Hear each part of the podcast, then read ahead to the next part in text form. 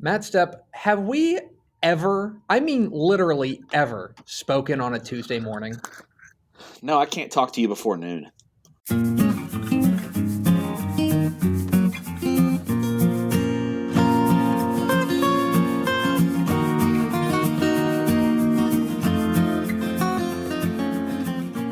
Tep and Step, your premium Texas high school football podcast from your friends, your amigos, your 2020 survivors, at least so far. So far. Dave Campbell's Texas Football and TexasFootball.com. I am the Tep Greg Tepper. And I'm the Step, Matt Stepp. Thank you for being a Dave Campbell's Texas Football Insider for this, the Week 10 edition of Tep and Step. This is uh, not an international edition, but uh, but I am in the Dave Campbell's Texas Football Palatial Studios, Yes. while Matt Stepp is in the. Uh, we're on the premium podcast. I don't care telling you which hotel, but you're in the, the I'll, I'll be gone by the yeah, I'll be gone by the time you hear this. So yeah, my stalk uh, my the, stalkers can't find me. the luxurious Fairfield Inn and Temple.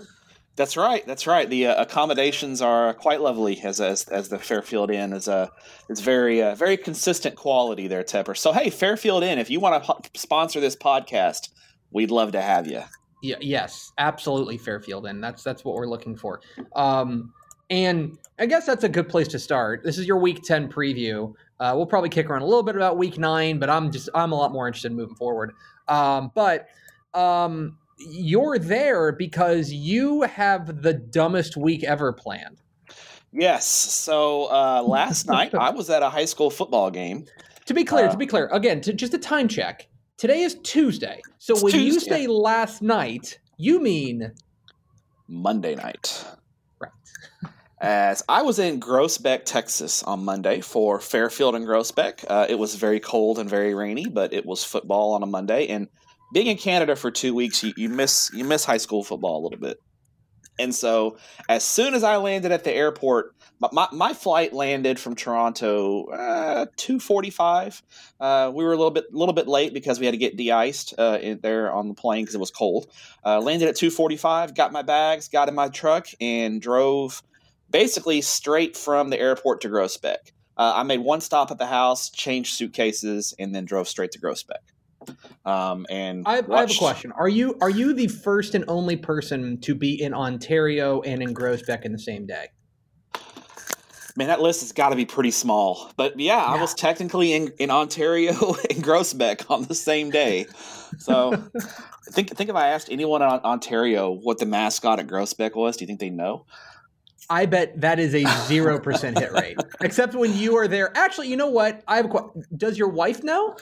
Um, no. She doesn't know. she She, doesn't know. No, she's she's much like Tep wife. I think in that Okay. in that regard where she she's a she know she's in the high school football realm, but you know the specific. The, she doesn't get into the weeds too much. Yes. Okay. You know, she'll watch a game and she'll be like, "Oh, I know where that city is," you know, and that kind of thing, or, or "Oh, I like their uniforms." Like we watched a game uh, online and she liked somebody's uniforms, you know, just you know stuff like that. She's you know, Right. Got it. She's- no, she's it's, a- it's like my wife. My wife likes mesquite poteet because it rhymes. So yeah, I mean, just you know, stuff like that, right? You know, like she's more, you know, you know. But hey, she's she puts up with this stupid habit, so I love you. So So you were in Groesbeck last night. yes, uh, and then tonight I am going to be in Lytle for Jourdanton and Lytle, um, and then uh, Wednesday I will be making my way back to the Metroplex for um, uh, Brownwood and Waxahachie Life Wednesday, and then Thursday is kind of a normal. You know, th- then it's like, oh, it's a normal schedule. I have a game on Thursday night and Friday night, so. Yeah, it's gonna be it's gonna be a fun week. We've talked about this week, and and and next I have a game next Monday night as well, though. So you know what's up. I have a game on Monday night. It's uh, so we may have to record uh, again Tuesday morning next week uh, Wow. because I have Nevada Community and Quinlan Ford on Monday night next week. Wow. Get excited. Yeah, get fired up. So hey, you know what?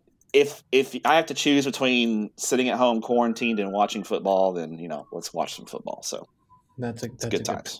Good well, this is your week ten. Is that right? We're week ten. Yeah, we are. We are. We we have playoff projections up on the website. We are careening towards the playoffs for four A, three A, and two A. Speaking of speaking of playoff projections, I want to read a tweet uh, that I'm that I, I don't like to do this on the on on the show, but I think it's a worthy tweet because I think it really sums up this this season, which is, uh, and they have a they have a graphic which kind of explains more of it, but uh, it's coming to us from our friends at Lamesa ISD, the Golden Tornadoes, the mighty Golden Tornadoes. Yes. Uh, the, the the tweet reads. Tornado sums football. up 2020. It just sums it, really it up. Tornado football is headed for the playoffs for the first time in 18 years. Go Tours! Friday's tornado football game versus Brownfield has been forfeited. yeah, it's it's it's about as 2020 uh, to be clear. To be clear, I'm not laughing at you have to laugh to keep from crying. Yeah, I mean, we, we hope Brownfield, no one's too sick, and everybody's going to be okay. Um, and congratulations to Lamesa. Now, now, to be fair to Lamesa, they were probably going to get into the playoffs anyway. Um, I think they needed a lot to go wrong because they had already beaten Slaton head to head. I think they needed to lose to Brownfield and have a couple of other crazy things happen to to not make the playoffs. But the win just clinched it for them. The, the forfeit yes. win did. So so congrats to Lamesa, Coach Joseph Hood, great guy, um, first year head coach there has gotten that thing. Uh, turned around. They've had a good year at Lamesa, yeah. so um, you know, congrats to the to them, and and you know, it's that's a big accomplishment to make. It's just funny seeing that you know tweet. You yeah. know, this, it's just kind of ironic and just sums it all up for 2020. So Oh my gosh, it really does. I read that and I just like I just I just like guffawed. I was like, of course. Yeah. Like because now it's worth mentioning one other thing before we get into our week 10 draft. Uh, let's talk about another extremely long, I believe the longest continuous playoff drought in the state. Um, is suddenly and and for and and surprisingly not for COVID reasons, but we could have the playoff bound North Dallas Steers. Uh, Bulldog, Bulldogs. Bulldogs. Bulldogs. Why do I think Steers? Who's the Steers? North side. So North side is the Steers. They broke a long streak last year. North side. That's what I'm thinking. Yeah. Yeah, yeah, yeah. No, yeah. North side, North Dallas. Yeah, yeah. Yes. Um. Yes. So North Dallas uh, had won last week against Pinkston uh, to put themselves in position potentially for fourth place, but now uh, they have a chance to get as high as third place because they picked up a forfeit win over Dallas Carter, who had to forfeit three games for using an ineligible player. Um, so Carter had to forfeit the Kimball game, the North Dallas game, and the Lincoln game. So what that does is puts Dallas Lincoln in the driver's seat to win the district title, and puts North Dallas in, with a chance with a win over Roosevelt Thursday night in a game that I will be at to get as high as third place and clinch a playoff spot. Um, if North, da- I think if North Dallas loses out, I think there's a chance they could they could. If North Dallas lost their next two games, I think there's a chance they could miss on some tiebreakers. But a win against Roosevelt uh, Thursday night will clinch the Bulldogs' first playoff appearance since 1952. 1952. Okay. Yes. I want you to think about that is eight years before the first edition of Dave Campbell's Texas football. Yes. North Dallas's last playoff game was a state semifinal loss to Lubbock High in 1952. That's uh that's a sign of the times right there. Yes. Um, so if you're if you're interested, technically the longest playoff drought in the state, and we talked about this before, technically belongs to 1A Prairie Lee, Prairie Lee hasn't made the playoffs since 1944, but there's a big caveat because I think they, they it, there was a long stretch. I want to say like 30 something years. They dropped football, they yeah. Yeah, they didn't play football. So, yeah. as, but North Dallas has been playing continuously since 1952, and so yes. this would be this would be in my in my opinion the longest actual playoff drought belongs to them. It'd be big doings. It, it would be big doings. Bobby Estes is in his second year at North Dallas, so uh, you know it, it, could Thursday night at Franklin Field could we, which I'll be there Thursday night, Roosevelt, North Dallas. I plan on being there. Uh, we could see uh, history in the making. Well, and by the way, look, I, this is uh, this is let me let me pull this up. What's the computer think of this? Uh, let's see, North Dallas. Uh, the computer has North Dallas as 17 point favorites. Okay. 17 point favorites. Uh, that win over Pinkston was was that was the one that really changed the game for them. Yes. Um, yes. Because now now if they beat Roosevelt, they're in. So uh, we are we are we are we don't root on this team or on, on this podcast, and we don't root at Dave Campbell's Texas football, but it would be pretty cool to see Yes. Uh, if a team make the playoffs for the first time since 1952. Well, we, we right. do we do root against your favorite team. That's, yes, that's, that's I want to be extremely clear. Yeah, yeah, thank you for clarifying that. Yes. otherwise, people might get the wrong idea. Yeah. Um, okay, so it is now time for our week. Um, well, is there anything in week nine you want to kick around? Um, you know, it, it, it, was there. There was you know Midlothian Heritage's win over mm-hmm. Waco La Vega. I think was was was huge. Just you know, I think Waco La Vega just they just there's something missing this year. I mean, I, I think we've mm-hmm. we kind of suspected it, and we kind of thought, well, maybe they'll get it together. They'll they'll do that thing, or they start to get rolling about week eight or nine, and, and we're we're at week ten, and, and they just haven't. They, it's just not the same team that, that, that Waco La Vega has been the past couple years. So I, I think it's just kind of one of those things um, where we kind of. I think that that the point got hammered home last week. Um, mm-hmm. I think as far as a, a, big statewide picture, I think Katy Tompkins just continues to not let anyone score points, which is a great strategy. So um, super bold strategy. I'm surprised yeah. people don't think, do that more often. Um, you know, so I mean, it's that's that's another thing. You know, and obviously, uh, you know, what happened yesterday in El Paso uh, is, is was some tough news.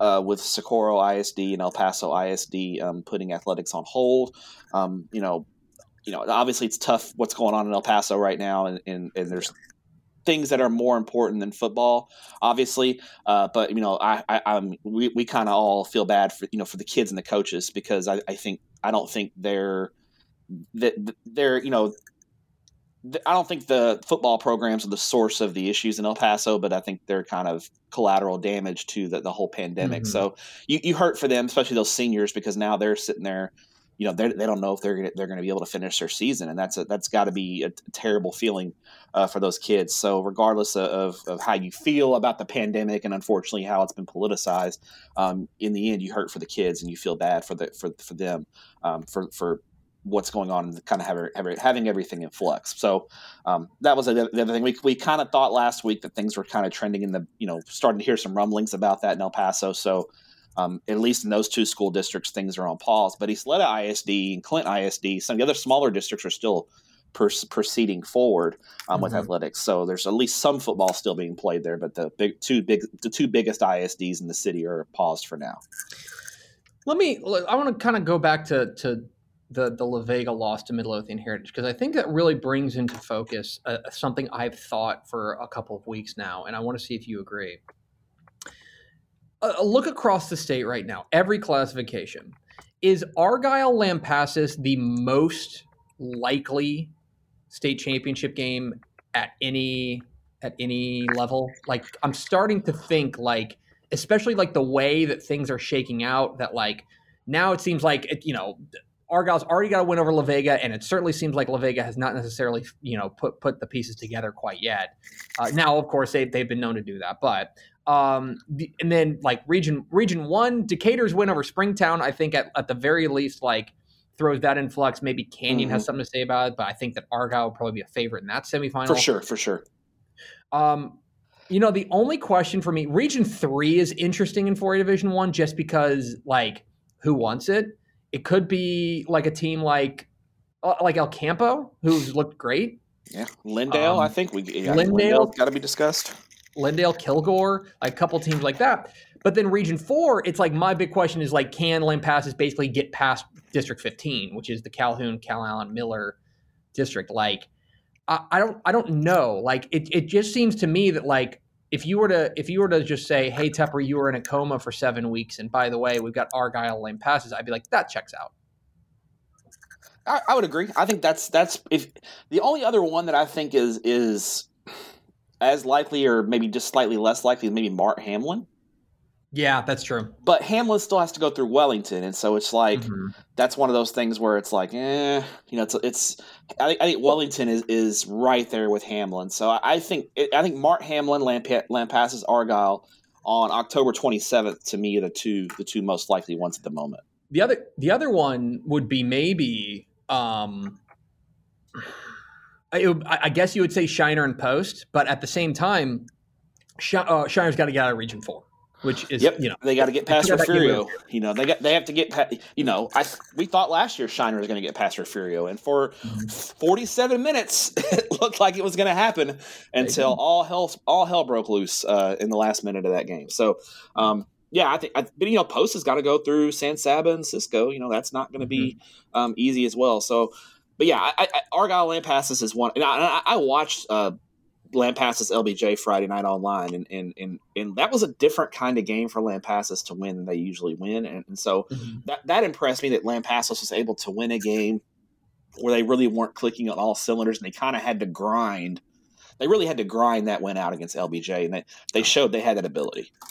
Yeah, that was I, I, I agree, and I thought that that was an important it was an important win for them. Like just not not necessarily from the standings perspective, but from an experience perspective of like because they've blown past so many different teams, and it's like okay, here's a team that's got athletes that are going to challenge you that you're going to have to find a way through, and they they mm-hmm. found a way. So yeah. Anyway, um, all right, let's get to our week 10 draft. If this is your first episode of Tep and Step, welcome. Uh, here's how it works Step and I go back and forth selecting games that we are most interested in uh, in week 10. Every game in the state is on the board. Uh, I guess theoretically, you could take a game as early as tonight. I'm going to get this podcast up hopefully around noon on Tuesday. So um, you could take a Tuesday game if you wanted. Yeah, uh, yeah. But any game, any game between now and Saturday yeah, uh, is eligible. It's a little. It's um, a light slate on Tuesday. We only have two games today mm-hmm. at the state, and I'll be at one of them. So, but uh, uh you know, we'll see. We'll so, see. Once it's selected, then it's off the board, uh, and then we will uh, go in for, um, and then we'll have our hipster games of the week, et cetera, et cetera. We had a coin flip before the show. Step won the coin flip, so he gets the first pick in the week ten draft.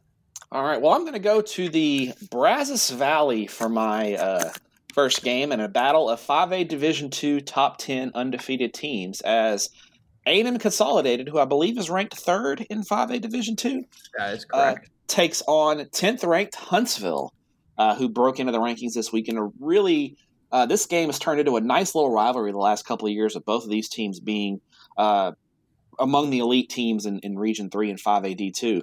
Um, it's, it's going to be at Huntsville. It's going to be at Bauer Stadium.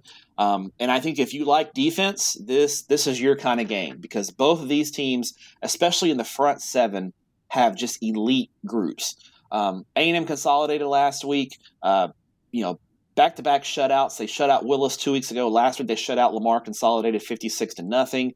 Um, you know, held held Lamar consolidated to seventy seven yards rushing, forced three turnovers, just completely dominated the game. And, and the Consol offense, which was which is very young they, they, you know, last year Consolidated had those three receivers who all were went to D1 schools. They they were an offensive, you know, fireworks factory. This year they're getting done with their defense, but that offense, you know, started to come around a little bit with Sutton Lake and Keyshawn Thomas uh, running the football. Um, Lake had an 88 yard touchdown catch as well. Kyle Willis, the, the, the new quarterback, you know, inexperienced, starting to come into his own. He throws for 245 and three touchdowns. All good things that you can see Lee Fedora's team starting to kind of come together. And if that offense can get rolling, I think the defense is going to be their constant. The problem is this week they're going up against a Huntsville team, which I think some people are, are think may have the best defensive line in the state of Texas, and I, I think the Hornets, uh, you know, have shown that all year long. Their defense has been locked down. Last week they played Rudder, who Rudder has been one of the best offensive units in Texas with EJ Ezar, Keithron Lee, uh, a real high flying attack, and Rudder and, and Huntsville holds Rudder to 17 points, dominates them 36 to 17. Um, you know, completely made Rudder one dimensional. Rudder ran for negative yards in the game. They couldn't throw, they couldn't run the ball at all. They were they were completely reliant on the passing game. And when you're one dimensional like that against that Huntsville defensive line, that that's disaster because those defensive ends pin their ears back and just can get after the quarterback and not even worry about the running game. So I, I think this game is going to come down to which offense can find a way to, to get first downs and, and and kind of cobble together some drives. Because I, I, don't think I, I, don't think anyone's scoring thirty in this game. I, I think the winner of this game is going to be in the in the low to mid twenties. I think it's going to be kind of a grinded out game, and I think it's going to come down. It's going to be kind of an old school game, and I think especially if one of these offenses can can find a way to throw the football just a little bit, that's where both defenses I think have the weakness. Um, and mm-hmm. if you're looking at the passing game, I think A&M Consolidated has the edge. But but I I give Huntsville Huntsville the, the pick in this game. I think it's a toss up game just because of home field. I think they're going to have a really good crowd at Bauer Stadium. That they play well at Bauer Stadium, and I think that, that that's kind of the edge that I give it for this game, which really I think is a is a coin flip game. So I focused a lot on the offenses because I do think that the defenses are largely a draw, or at least close to a draw, because I think that both are excellent, and especially both are kind of excellent in the same way. Um, like Eric Goodman for A&M Consolidated is a monster up front, and then you've got that that fantastic Huntsville defensive front as well. Um, what I'm interested in, you know, Huntsville Huntsville's a squad that that kind of kind of had to reinvent itself offensively because they were so reliant on Matthew Southern the past Mhm, few mhm. years. Yep. And and and understandably so. Matthew Southern, super good. Really good player. Um, I, I so I crunched a bit of the numbers. They are like they are now. They last year they they were pretty much eat. They were pretty much 50-50. It was like I think a 52-48 run for them. This year so far, uh, 64-38. Um, they are grinding it out on the ground, and and I wonder they're going to need to throw. I think to win this game. I just think Consolidated's offensive kind of diversity may end up being a little bit too much. Mhm. Um, but the other thing about this game, and you mentioned this, this game has kind of blossomed into a nice little rivalry. This game is like always close, like always. It's it's Yep. it's like uh, I think like been decided by one possession three of the last four years, or three of the last four meetings. It's like it's very tight all the time, and so I expect a close game. Uh, yeah, I think I think this game. I think you're right. Like 28 points probably wins this game. Yeah, I, I think it's going to be this this this. I'll if if this game comes if if the score comes across and it's like 41-38, I'll be shocked. I think this is Yeah. going to be one of those games where where um you know like I said the winner is going to get to 28 and it, and it could come down which defense makes a play, which defense gives their offense a better um a better a better chance to uh you know a short field those kind of I think those things are all going to be key. I think that's I think that's a good pick. That's my that's my favorite pick. Uh, that's that's my favorite game of the weekend is Huntsville A&M Consolidate, and of course Pickle gets to be there, the big jerk. A good pick. Uh, so let's move on to my first pick, and we are going to go from five A to two A, and we are going to go to right. we're going to go to Shelby County in the beautiful piney woods out there in East Texas, as we get uh, a matchup of unbeatens for the district title in District 10, 2A Division 1, as the Joaquin Rams visit the Timpson Bears. And I think it is fair to say that both of these teams have overachieved our expectations. For sure. Do you think that's fair? um, Yeah, I think put a- so. to put a fine point on it, uh, Joaquin, we started the year. Now, Joaquin had a great year last year. People forget they went 10 3. They had a fanta- they had a great year. Um, but we had them we had them starting the year uh, in our computer rankings 25th. Uh, a big part of that is uh, I don't think that realignment did them any favors. Um, and they also they got they got they lost a lot of key players from last year's team. They were they were going to be really young this year. That pales in comparison to Timpson, because Timpson was a team that we had coming off of a five and six season. You know, fine. We had ranked 47th in Yeah. uh, our, in our rankings and picked to miss the playoffs. Boy, those So- guys at Dave Campbell's are geniuses. They are big dopes.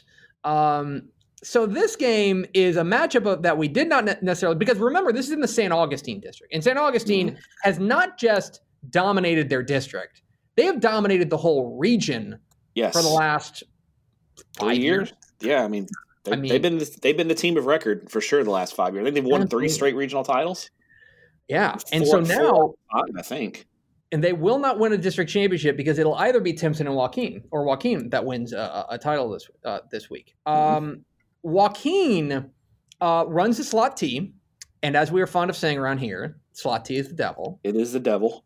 Um, and they are, you know how there are some of those like old school uh, old school offenses that still have a bell cow. Like uh, I think of Port Lavaca Calhoun. Okay, Port Lavaca Calhoun runs that kind of flying veer type thing, but they got a guy in Steve Johnson who's like that's the guy. You know, um, Yes. Joaquin is not that way. Joaquin is like a truly we spread it around everybody. Like we you don't know which way like they feel like they have like four or five guys that they feel really good about carrying the ball.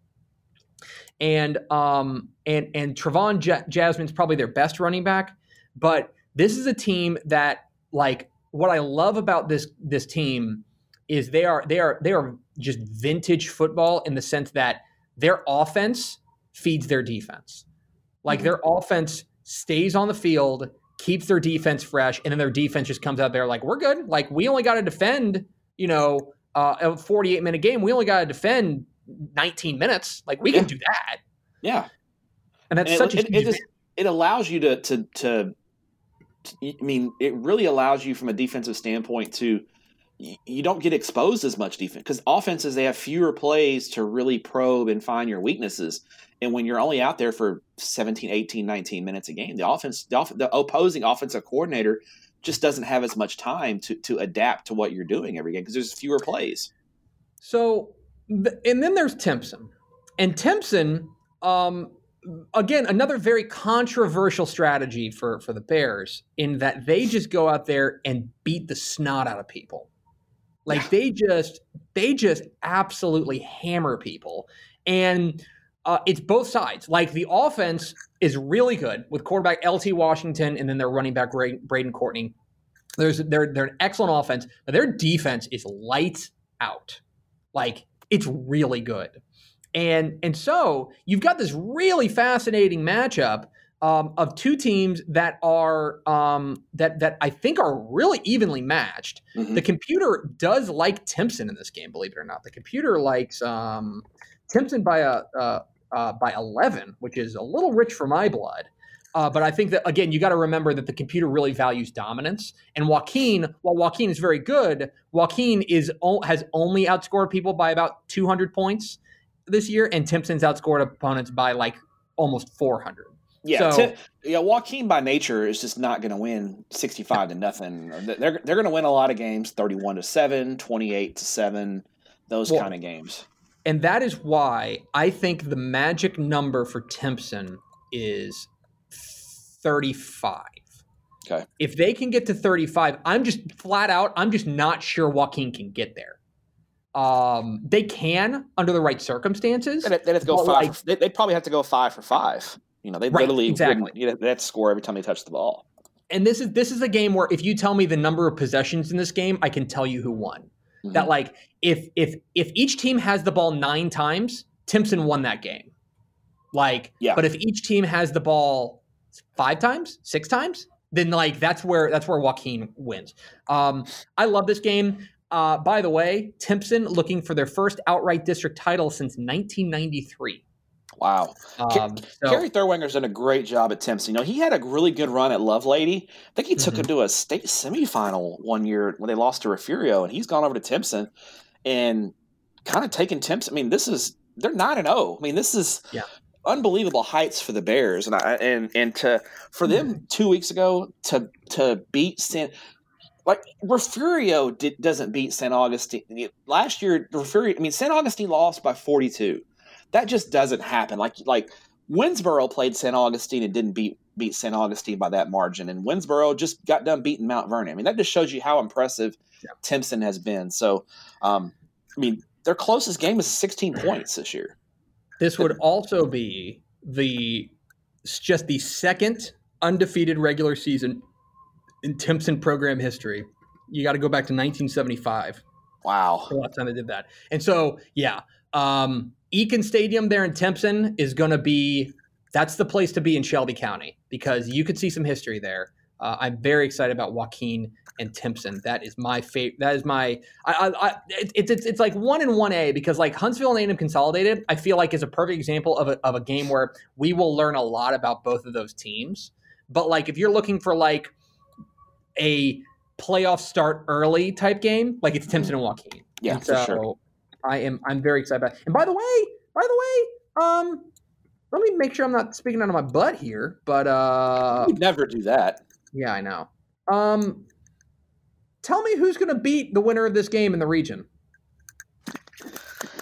I mean, like, are you a believer in Normangee? I would take Timpson or Joaquin over Normangee at the moment. I would uh, too. You know, I would. Are you a believer in Hearne? Ah. Uh, Hearne's got a big game this week too against against Thorndale. Haw- Hawkins, are you a believer in Hawkins? I mean, it's like there's a Yeah, there's a lot of questions in Region Three for sure. It's it's it's. I mean, the last it's been St. Augustine in the field the last few years, and this year I I think it's just wide open. Yeah, it's it's it's really interesting, and so a lot at stake here, and and uh, it'll be a lot of fun there at Egan Stadium in on Friday night. All right, what is your second pick? I'm gonna head up to the Panhandle to Kimbrough Stadium, where the Dumas Demons visit the Canyon Eagles uh, in a game that, that is probably going to decide the District Three Four A Division One title. Um, mm-hmm. It you know last year when Dumas played Canyon, this was the game where Canyon got a bunch of guys hurt and it kind of derailed their entire season, and it really propelled Dumas to their thirteen and one season a year ago. Um, the roles are a little reversed this year because Canyon comes in as the favorite. They're 7 and 0, 1 and 0 in district. Dumas is 7 and 1. I mean, it's not like they're chopped liver, but that that bad performance against Stephenville still kind of is lingering for me when you talk about what mm-hmm. Dumas Dumas does. Now they've been good since then. They they, they blew out Plainview last week. They blew out Hereford. Uh, you know Jacob Morris and Spencer Williams, the quarterback, were, were, were outstanding in, in the defense, which really against Stephenville had no answers. Played really well, only allowed ten points, but they played Plainview and Hereford they haven't really played anyone of Stephenville's caliber, and this week is their first first real test since that loss. So I'm very interested to see if Aaron Dunham's defense makes some adjustments against a high-powered Canyon offense led by quarterback JD4 uh, and company. Now, Canyon last week, it, I if you would have told me that Canyon and Pampa would have been a 21 to seven game, I, I would have told you you were crazy because I thought that game was going to be in the 40s. And Canyon's defense really impressed me, containing a really high powered Pampa offense, holding them down to seven points. And they, they forced a lot of turnovers. Their, their their front seven was was really really dominant. So um, if if Canyon plays defense like that, I think D four and that offense will will, will find find their rhythm and, and get going, and, and, potentially propel the Eagles as the. I mean, right now, would you be? I mean, would it be crazy to say that Canyon is is the favorite in 4A Division One Region One right now?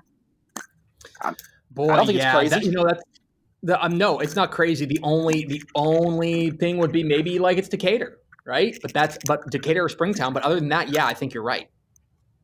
So I, this is going to be a big game. There's going to be a big crowd. I mean, Kimbrough Stadium is a big venue. Dumas travels mm-hmm. well. Canyon's going to have a big crowd. I mean, we're you know we're talking about a stadium that seats I think up upwards of twenty thousand. So I bet we'll have mm-hmm. eight or nine thousand people at this eight or nine thousand people at this game. So this will be a real big game type atmosphere up there in the Panhandle. So I'm, I'm really excited to see this game. I like Canyon. I, I just think they're playing well, and that that, that bad Dumas game against Stephenville is just kind of I, I I need Dumas to win that game before I can trust them again, if that makes sense. Yeah, I think that's right. It's like it's one of those things that um, if Dumas wins this game, it's like all is forgiven, and you're like, oh, okay, never mind. They just mm-hmm. had one bad game, and, and you just chalk that up to a, to an off week. But uh, but that's the only kind of flaw on the resumes here, and as a result, like it's probably the you know it's probably what we've got to look at. So yeah, um, I'm I, I think it's a, I think it's a fun matchup up there in the Panhandle. All right, I am going to go to Bearcat Stadium in Ballinger for my pick. Oh yeah, for this is a good one. District two 3A Division two title as uh, Ballinger welcomes in the Bangs Dragons. And if you're thinking, huh, I haven't thought about Bangs in a hot second, um, you know, that's uh that's okay. Uh, yeah. They went six and five last year, but like they haven't had like a, a really good year since uh, since 2013, basically. Um, that that was like their really good year. Uh, but this is a Bangs team that is uh, really, really intriguing for a lot of different reasons. They can beat you in a variety of different ways. Um, and what you're going to see is a fantastic offense with Ethan Cortez, the quarterback, and Ethan Sanchez, the running back for Bangs, going up against a legit, like, nightmare defense on the Ballinger side. Like Ballinger's defense has been yeah, this, really yeah. And and furthermore, and I've Ballinger seen Ballinger is, this year, and, and, and they're the real deal. That defense is is I've seen him in person. They're the real deal. Well, and that that defense is the the thing about it is that they've had to be that good because the offense is, is is fine, but like they don't win like that. They win low scoring. It's not They an explosive dynamic. Yep. No, exactly. And so that's kind of the main event here. Um, it is worth mentioning that you know I mentioned that 2013 was the last time Bangs was pretty good. They went I think nine and nine and three, nine and four that year. Uh, do you know who the coach of that Bangs team was? Uh, was that? Uh, gosh, it's, it's a familiar name. Is it wasn't Jason Herring?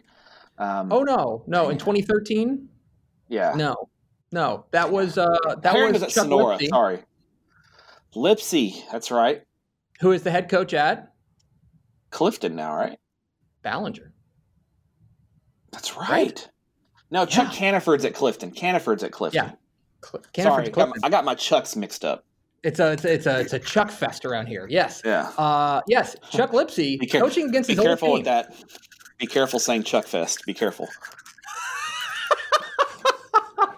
so so here's here's here's the knock on bangs the knock on bangs is if you want to say they haven't played anybody mm, I can Okay. agree with you. Yeah. uh, now their best win is over holly and holly's good i like holly a lot Mhm. but that's a 2a Exactly. um, this is a this is a bona fide test this is an on the road against an excellent ballinger team with the district title on the line looking for your first district title since 08 this is a huge test for bangs and a lot of this comes down to i think the first quarter because ballinger has to play from ahead they have to if they Yes. if, if they don't jump if they don't jump out to an early lead they're toast and in They're- fact they're not built like saw- that. Yep. yeah, and you saw what happened when they don't because they played Llano, and respect to Llano, Llano's a good team, but they they fell behind against Llano and they never got up. Like that's it. Yeah. And so I think this game, you tell me what the score is at the end of the first quarter, and I'll tell you game on or is Bangs going to roll. Um, I think this game's really interesting. I I think this game's a lot of fun. Um, and you know, look, I, I, I, you know, from from a bigger perspective, obviously the district title has has a lot of value as well. But like, you know, region two, it, region one rather, like it has Canadian, right? You're gonna have to deal Mhm. with uh, with with District Three eventually with Canadian Childress Spearman. Um, Idalou in that mix as well. But like, I would say this: I think the winner of this game becomes like the sexy sleeper pick in Region One of Three A Division Two. Of I like, agree. you know, nobody, nobody's talking about Bangs, but that's a team that can really challenge people. Like, I don't think they're going to beat Canadian, but I think that they're going to be that team that we're talking about. Like, oh, keep an eye on them. They could give them a challenge. You know, The hipster, Um, the hipster game. yeah, The hipster they, team. they'd be a real hipster pick. The winner of this game gets gets like hipster status when the playoffs roll around. So, uh, You want a fun fact? Would you like a fun fact about Bangs quarterback Ethan Cortez? Of course, I want a fun fact about Bangs quarterback Ethan Cortez. Have we met? Oh, so Ethan Cortez, who, who's really been the difference maker for Bangs, transferred in this year. This is his fourth high school in four years. His dad's a coach, and so his dad has Uh-huh. been basically working his way up the coaching ladder uh, the past getting, and getting promoted. Um, he started out his high school career at Big Spring, went to Sweetwater, was at Farmersville last year, and then Bangs this year. So this is four high schools in four years for Ethan Cortez, and he's been the, Well, he's diff- real difference maker. You're exactly right. He is a difference maker. So Ballinger and Bangs, it'll be a lot of fun there in at Bearcat Stadium on Friday night. What is your third pick? My third pick is going to be a non-district game, and you're saying, "Whoa, Week Ten non-district games? What are we talking about here?" But I think this one is a non-district game worth talking about, as the seven and zero Grandview Zebras. It's zebra, not zebra. Mhm. My wife is South Mhm. African; she would kill me. Well, my in-laws are South African. My wife is Canadian, but Yeah. it's zebra. Uh, visits the Glen Rose Tigers in a game that was scheduled on Friday of last week and you're saying, wait, Glen Rose and Grandview, they were supposed they they played earlier this year, right? No. The game they they did they were scheduled to play in week four, but Grandview canceled literally on Friday night. Um, they had a coach get COVID and they canceled the game.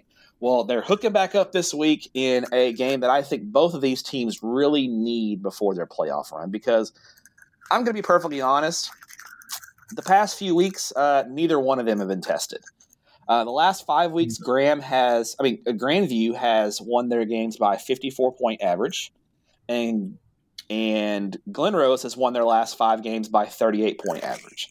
So we're talking about two teams that that really need this last tune up before what they hope are deep playoff runs. And obviously Grandview back to back state champs in three Division One. But I think Glen Rose, since the beginning since that week one win over Springtown, has really just been this been, this team that, that has just kind of been rising up the ranks. And, and I think they they feel like they have a chance to make some noise. Now, obviously, being in being in Region Two makes things a little bit tougher for them because you got to deal with uh, Pleasant Grove and Gilmer.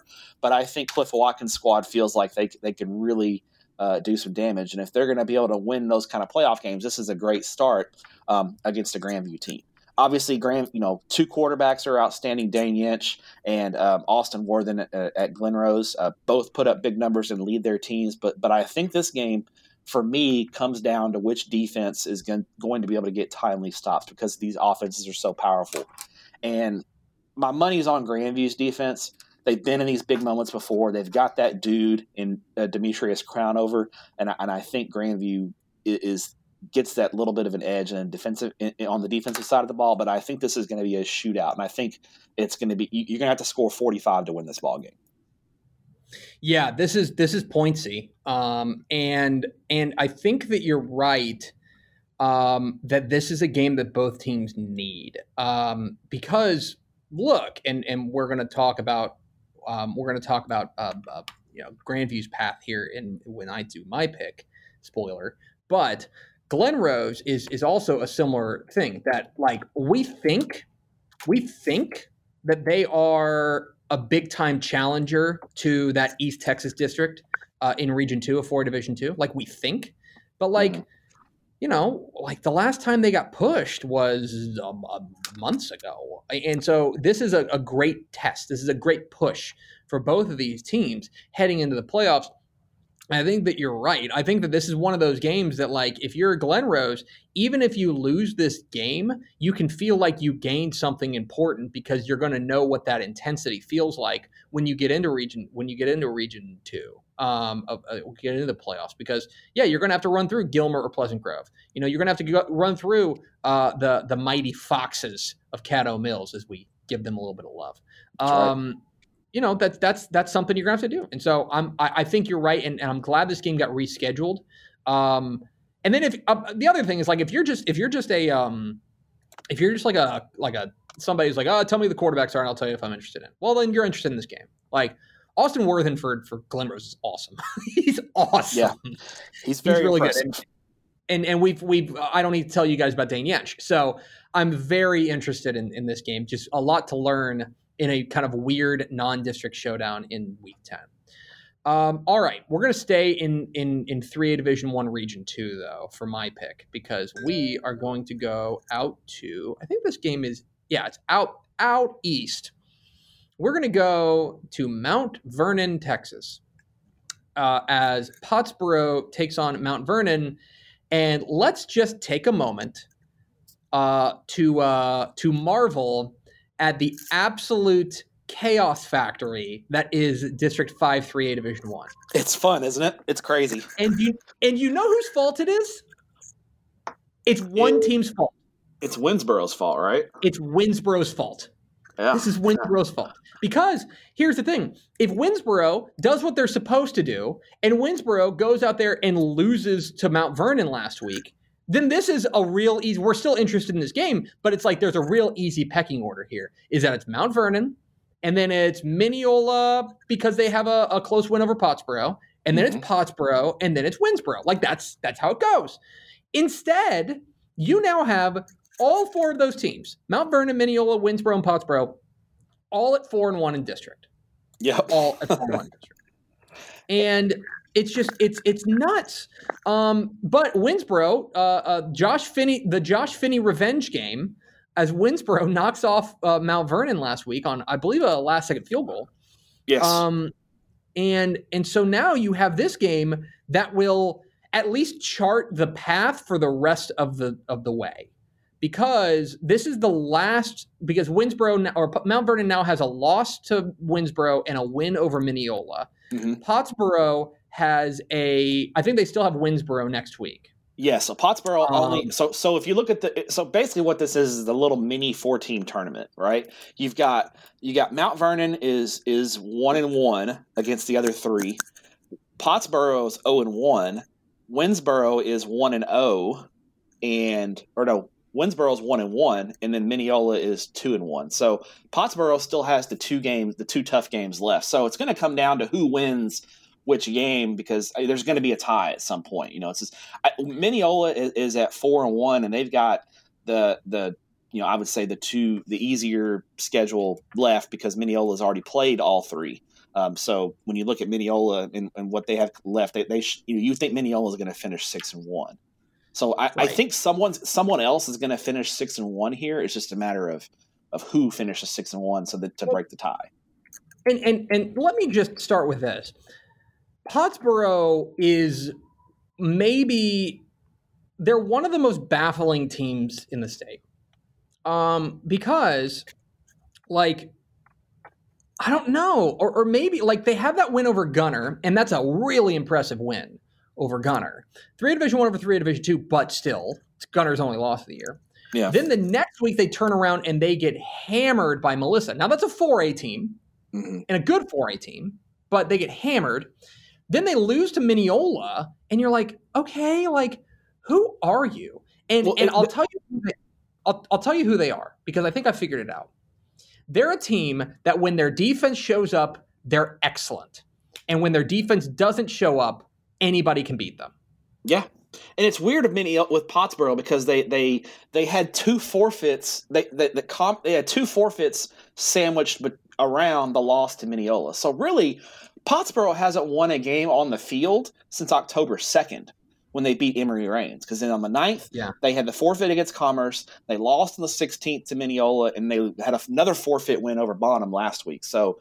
It's just been a while since we've seen Pottsboro actually walk off the field feeling good about what they did. Yeah. And so now you you're going up against Mount Vernon and a team that that has their own. I mean, the quarterback matchup here is is really really fun to watch. I mean, Braden Plyler for Pottsboro and then Brock Neller, uh, the quarterback for Mount Vernon. They've both been excellent. Um, you know, Pottsboro is a team that like, like honestly, that that loss to Winnsboro in hindsight feels like it was a long time coming because they've been kind of playing with fire uh, in district play. Um, they they They- they, they beat Mineola dominant. 20 no, they beat Mineola twenty three to twenty. Uh, they they had to pull away late against Emory Rains. Like their only real resounding win was that win over Commerce. And so now it's like, all right, like you guys need to to to you know uh, hit the hit the Jets here. Um, the defense has been pretty good, but the offense has just been kind of like spotty of late. And so Yeah. that's a that's a big question. I think this chance this game, I, I have no idea how it's going to go because you've got a couple of variables. Does the Pottsboro defense show up? Does the Mount Vernon offense show up? Like what what do we see here from these teams? A lot of variables and and just a ton at stake here because to go back to what we were talking about, when you take a look at Region Two, you better finish as high as possible. Like Yes. like you're you're dealing with a region that of course has Grandview, it has Malakoff, it has Gladewater, and then it has all the other teams within your own district that we all know now can all beat one another. well, and, and, So- and you don't you want it because tho- those that first round matchup with District Six, I, don't think you want to play Gladewater or Ta- Tatum is a real sleeper. You even if you mm-hmm. finish third in this district, you're looking at a possible first round matchup with Tatum, and I don't think that's a game that you that you really want to play. I mean, I, that's a really tough first round matchup. It's so not a gimme, yeah. you want to get one of those top two seeds, and I think the winner of this game, I think, is all. I, I would. I don't want to say guaranteed a top two seed, but is in good shape for a top two seed. And I think the loser of this game is probably looking at third or fourth. I think. I think this is this is a a, a tier type game where the winner is moves into that top tier one one two seed. Loser is in the three four seed, and I think there's the X factor is the road trip. That's a tough road trip from Pottsboro all the way out to Mount Vernon. That's a that's a pretty long trip. That, that's that's going to be a tough thing. And Pottsboro, you know, last time they went on the road, lost to Mineola. So, you know, I think that's another Yeah. factor as well. Yeah. Uh, I'm I'm interested in this one. My pick for the third pick is Pottsboro Mount Vernon. What is your fourth pick, Matthew? so many choices here, Senor Tepper. I'm going to go for my Friday game that I'm going to. uh, in the Metroplex. We're going to go 6A. We, we've been very small school heavy uh, this week, um, but I'm going to go 6A. Yeah. Uh, and I'm going to go to a top 25 matchup where uh, the Denton Guyer Wildcats at 3 and 1 in 1 and 0 in district play, uh, ranked number 9 in the state, will take on the number 15 team in the state, the Prosper Eagles, who are 3 and 0 in 1 and 0 in district. And uh, this is kind of an underrated game that hasn't gotten a lot of talk in the Metroplex, but but I think um, I think we're going to finally learn a lot about Prosper in this ball game. You know, I, I, was supposed to see Prosper a couple of weeks ago against DeSoto in the game. Uh, you know, COVID happened. Thanks a lot. Um, and Thanks so we, we, didn't get a chance to we didn't get a chance to see that game. So I, I think we have a pretty good gauge on where Guyer stands at the moment. Even though we, I think we would have liked to see them play Southlake in that to close that non-district. Uh, but I think we got a good idea where Guyer stands. But I think we're going to learn a lot more about Prosper um, in this ball game because last week Prosper, you know, they played on Saturday against Little Elm, and and they you would have thought, you know, being quarantined for two weeks that they would come out of the gate slow, but but it was the actual opposite. They came out and, and they're up twenty four seven at the half. They kind of had to hold Little Elm off in the second half. They win thirty to twenty. Uh, their tight end Cameron Harpool, seven catches, 161 yards uh, led Prosper, but Prosper is not going to wow you with individual performances or, or big time numbers. They're, I said it in the preview that they kind of strike me as, as, a greater than the sum of their parts type team. You know, as a unit, they're really strong, but if you break them down individually, you're just like, there's some nice players here, but they're a really good unit. Um, they're going against a Guyer team that I think has the star power here. Uh, obviously, the Eli, Eli Stowers, uh, Grayson O'Bara, the wide receiver, has really uh, made a big difference for them in their downfield passing game. They've got Deuce Harmon um, on the defensive side of the ball, another A and M commit. Um, Guyer's got the, uh, the, the star power, so to speak. So um, I think it's going to be a, ma- a battle, uh, a matchup really of the star power on Guyer going against the uh, the the kind of the team concept uh, that Prosper uh, ha- has is rolling out right now. So. Um, I'm really interested in this game. I like Guyer because I don't think Pro- Prosper is really good in the trenches, and they've been able to they, are able to bully a lot of teams up front. They're not going to be able to bully Guyer. Guyer is going to be able to match up with mm-hmm. them up front, and I think Guyer has the skill position talent to, that really gives them the edge in this ball game. But I think it's a really tough test for Guyer, and I think we're going to Rodney Webb squad is really going to have to fight and scratch and claw in this game because I think this is kind of your your quote unquote semifinal in District Five uh, Five Six A because I think the winner is now takes that next step and moves into you know cha- can they challenge Allen uh, for the district title? Don't get me wrong, Al- this is not a vintage Allen team, but they're still the favorite in the district overall. Yeah, I think that's right, and and I think that I think that pro, you know this was the game that this was that this was that hipster game that when the districts were drawn, everyone was like, "Oh man, I'm really excited about Allen Guyer," and all of us like dorks were like, uh, "Actually, uh, I'm really excited about Prosper and Guyer." Um, and so now we have our we have our we have our hipster. Uh, As you moment. eat your avocado toast and and, and uh, look down on all of us, drinking my cold brew. It's great. Uh-huh. Um, all right, let's go on. My fourth pick is a game that we're going to try again. Let's just try again. Let's. Hey, we Saturday already had Grandview and Glen Rose, so let's just do it again. Yeah, Saturday night. Let's go to Mart ISD Athletic Complex in McLennan County. McLennan County, yeah, they split. They're yeah. like right between McLennan. Yep. Yeah. As the Mart Panthers take on the Bremond Tigers, and uh, this game was supposed to be a month ago, and we might have even previewed it on the show. I think um, we did. But I'm gonna, I'm gonna do it again, and you can't yeah. stop me. Um, so Bremond is about to play. This will be their third game in ten days. Um, they played last I think night. Mart too. Yeah, they played last night. They beat Chilton no, 48 to 20. Mart had a no, bye Mart didn't last play, week. So actually, no. Yeah, that's right. Yeah. Yeah, because Bremond right. played Wortham, and then because Bremond Bremond got hit with the Rona, Bremond got hit with yeah. coronavirus, and they had to cancel a couple of games or postpone a couple of games. Well, now we get kind of the district championship game, uh, you know, there in in in this district as uh, the number one team in the state uh, takes on uh, Mart and gets their biggest challenge. Both teams, uh, both teams undefeated in district play. And look, I don't have any illusions that Bremond is going to beat Mart. Um, I think that Mart yeah. is a heavy favorite. Mart is, in fact, according to the computer, a 32 point favorite. That would be among the largest upsets in the state this year. Yes. What I want to see is Bremond make Mart play four quarters. Because the last time, the last competitive game that Mart played, let me pull this up. The last competitive game that Mart played was um Whitney? Like yeah, it's been a while. I mean, it's not just yeah. at, at the very least, they, they they they got pushed by McGregor. Um, the starters had to play into the fourth quarter.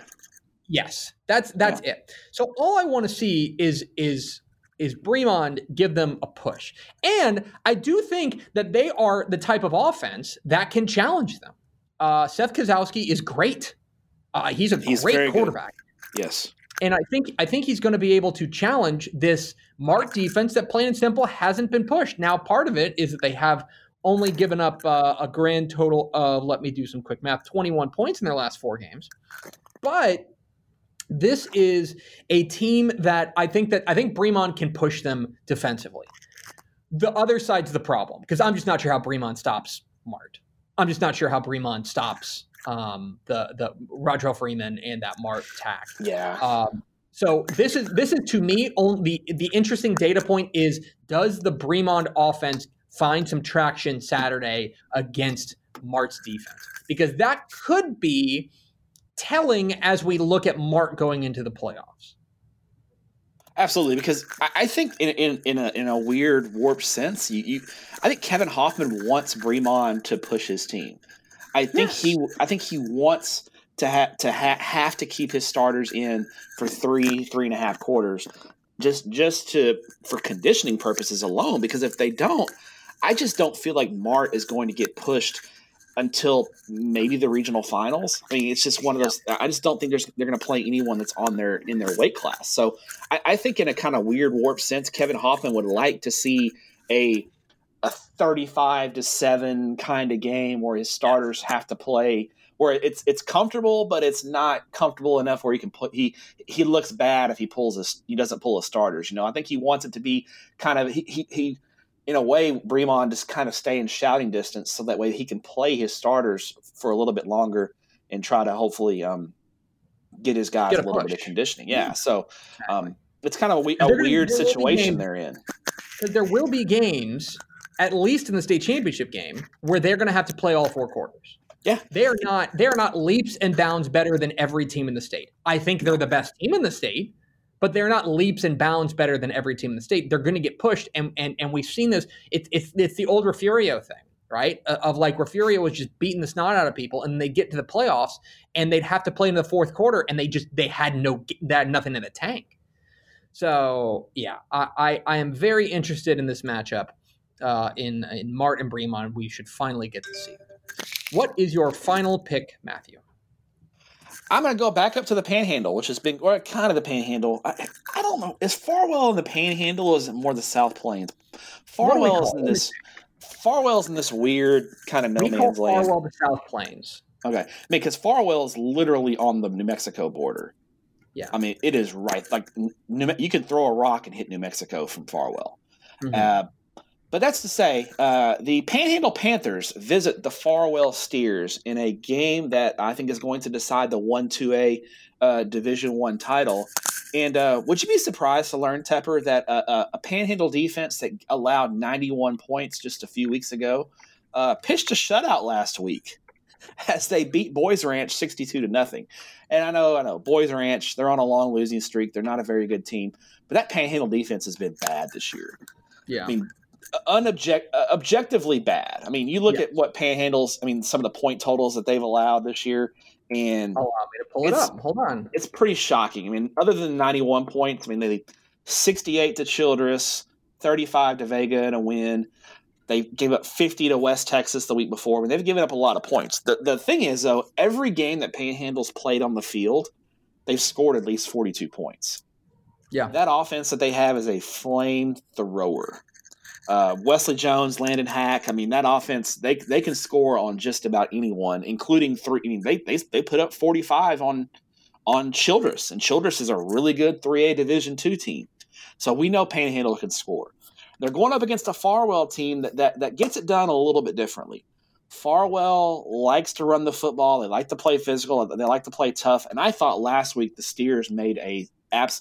The, the last couple of weeks, Farwell's made a couple of big statements. Mm-hmm. A couple weeks ago, they beat Italy in a neutral site game that was scheduled at the last minute because both teams needed a game, and, that, and that's a really good Italy team.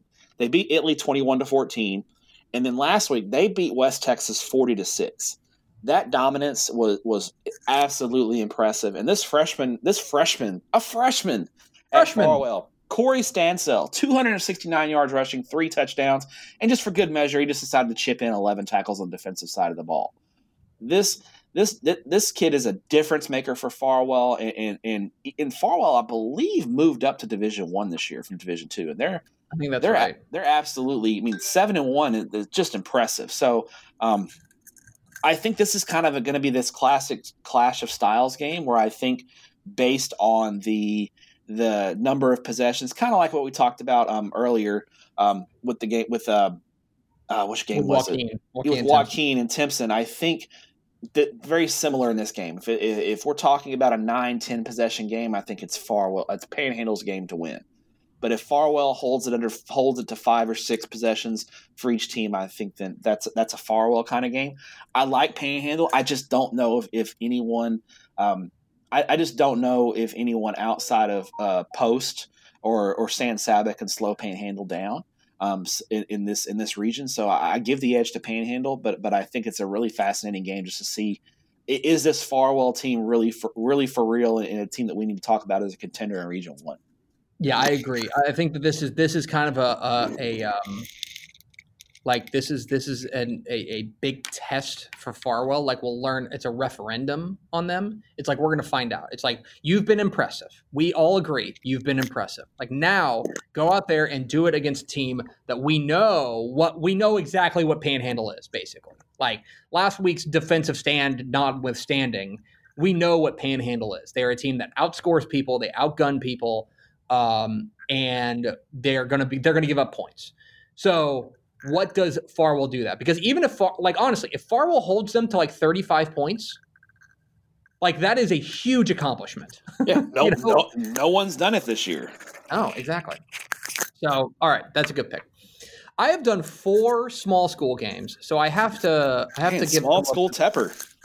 I am small school Tepper, but we're gonna do we're gonna round it all out with a nice non-district game uh, in the Houston area as the this is noon Saturday as the Dickinson Gators visit the Katy Tigers. And I I think I like this Dickinson team. I think okay. I like them. Okay. Uh, I, I, think I, I'm I'm intrigued, very intrigued. This is a team that we we thought was going to be very young, and and they are. They are very young.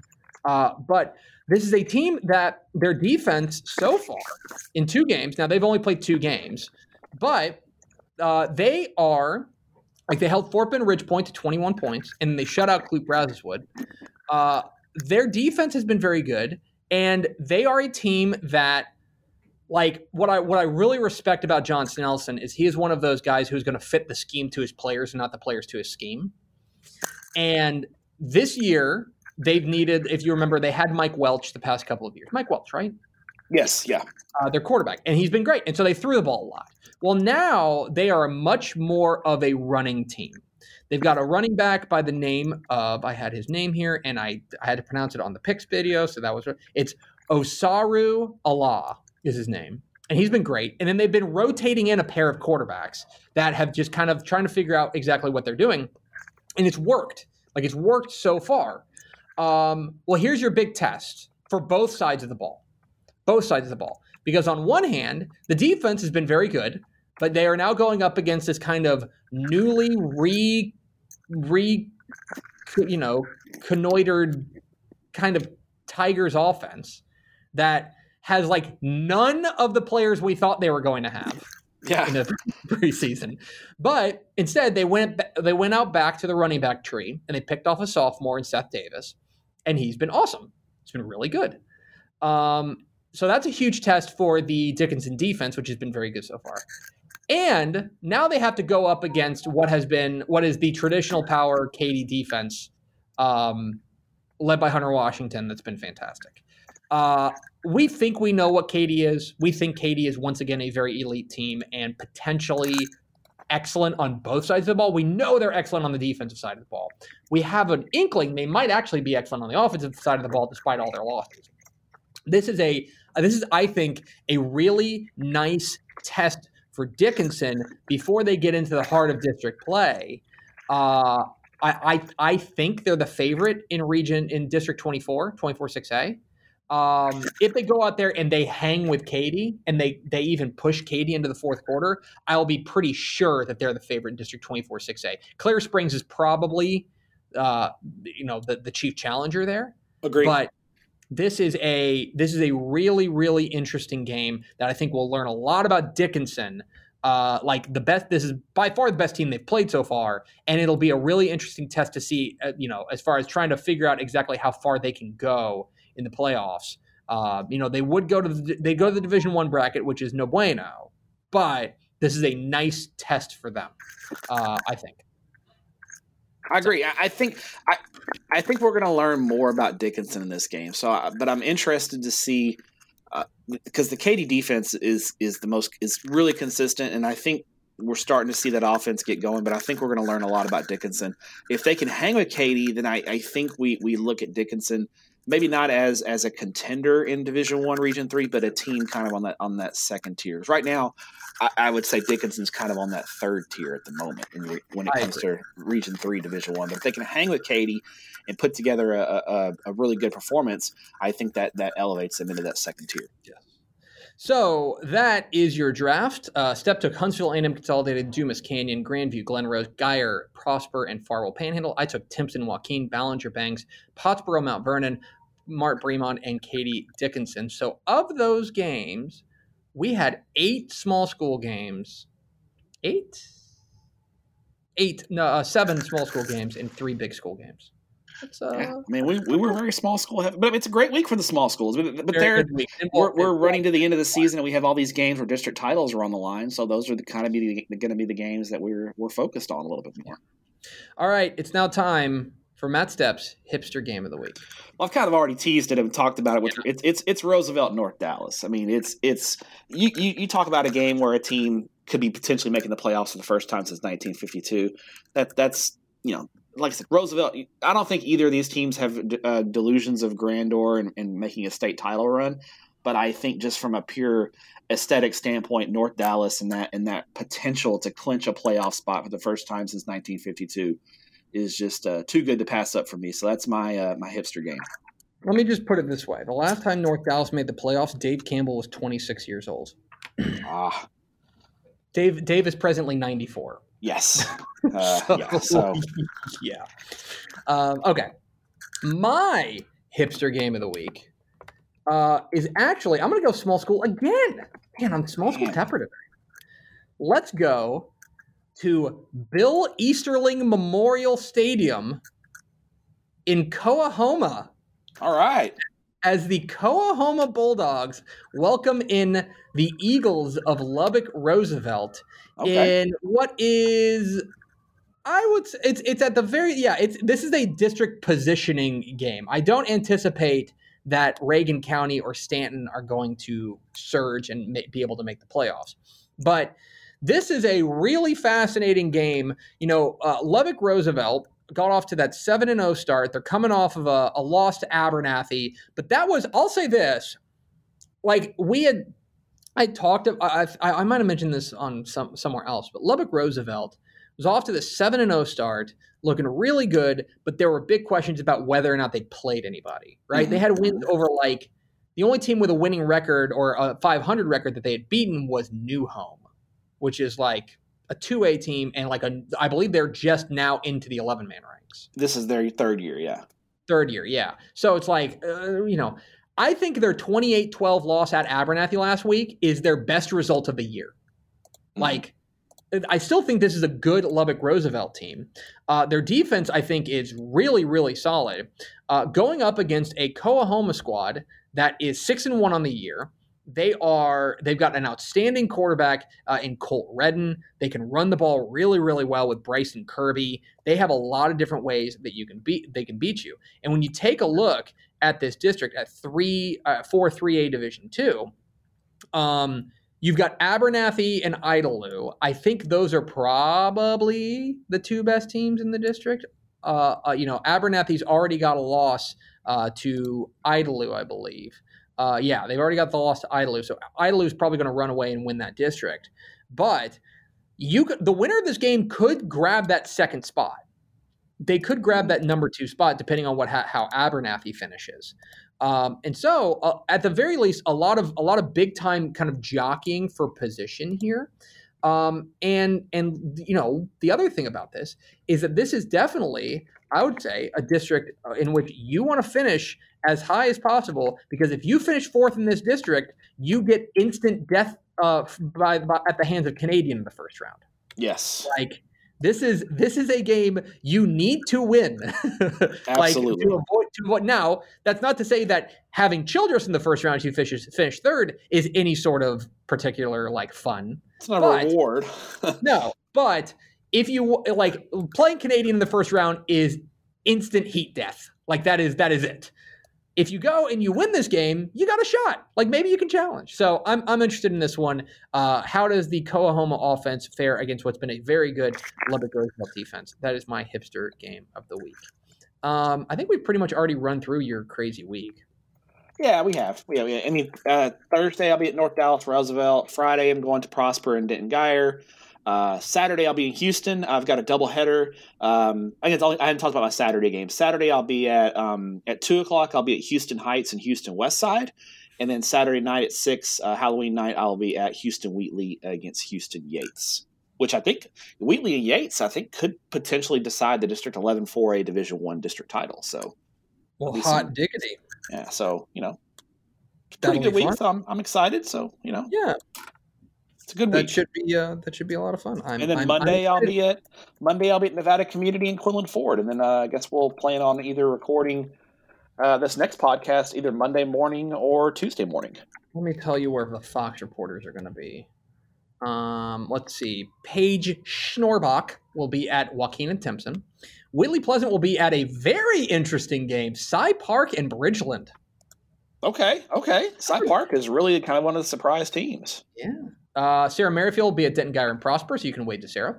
Uh, Lauren Blackwell will be at Grandview and Glen Rose. Pickle will be at A&M Consolidated Huntsville. Austin Ivan gets to be at Bangs and Ballinger. And Katie Engelson is heading to Boerne and La Vernia, which is an interesting kind of hill county. That is a good, it is. I'll have, I'll have, to say hi to Sarah. Sarah Sarah is uh, she's always uh, very nice to me, so I'll make sure I say hello to her. That's nice. She's very mean to me all the time. Well, anyway. You know that's I probably deserve it. You do. Uh, all right, that is going to do it for us for our week ten episode of Tep and Stepp. Thanks for dealing with us being a little bit late, but Stepp had to do that. We're going to be late again next week, so you can just uh, you know Get used to it. Deal with it. Yeah, it's fine. Uh, yeah, thanks for being a Dave Campbell's Texas Football Insider, and Stepp, thanks for your courage. Thank you. See you next week.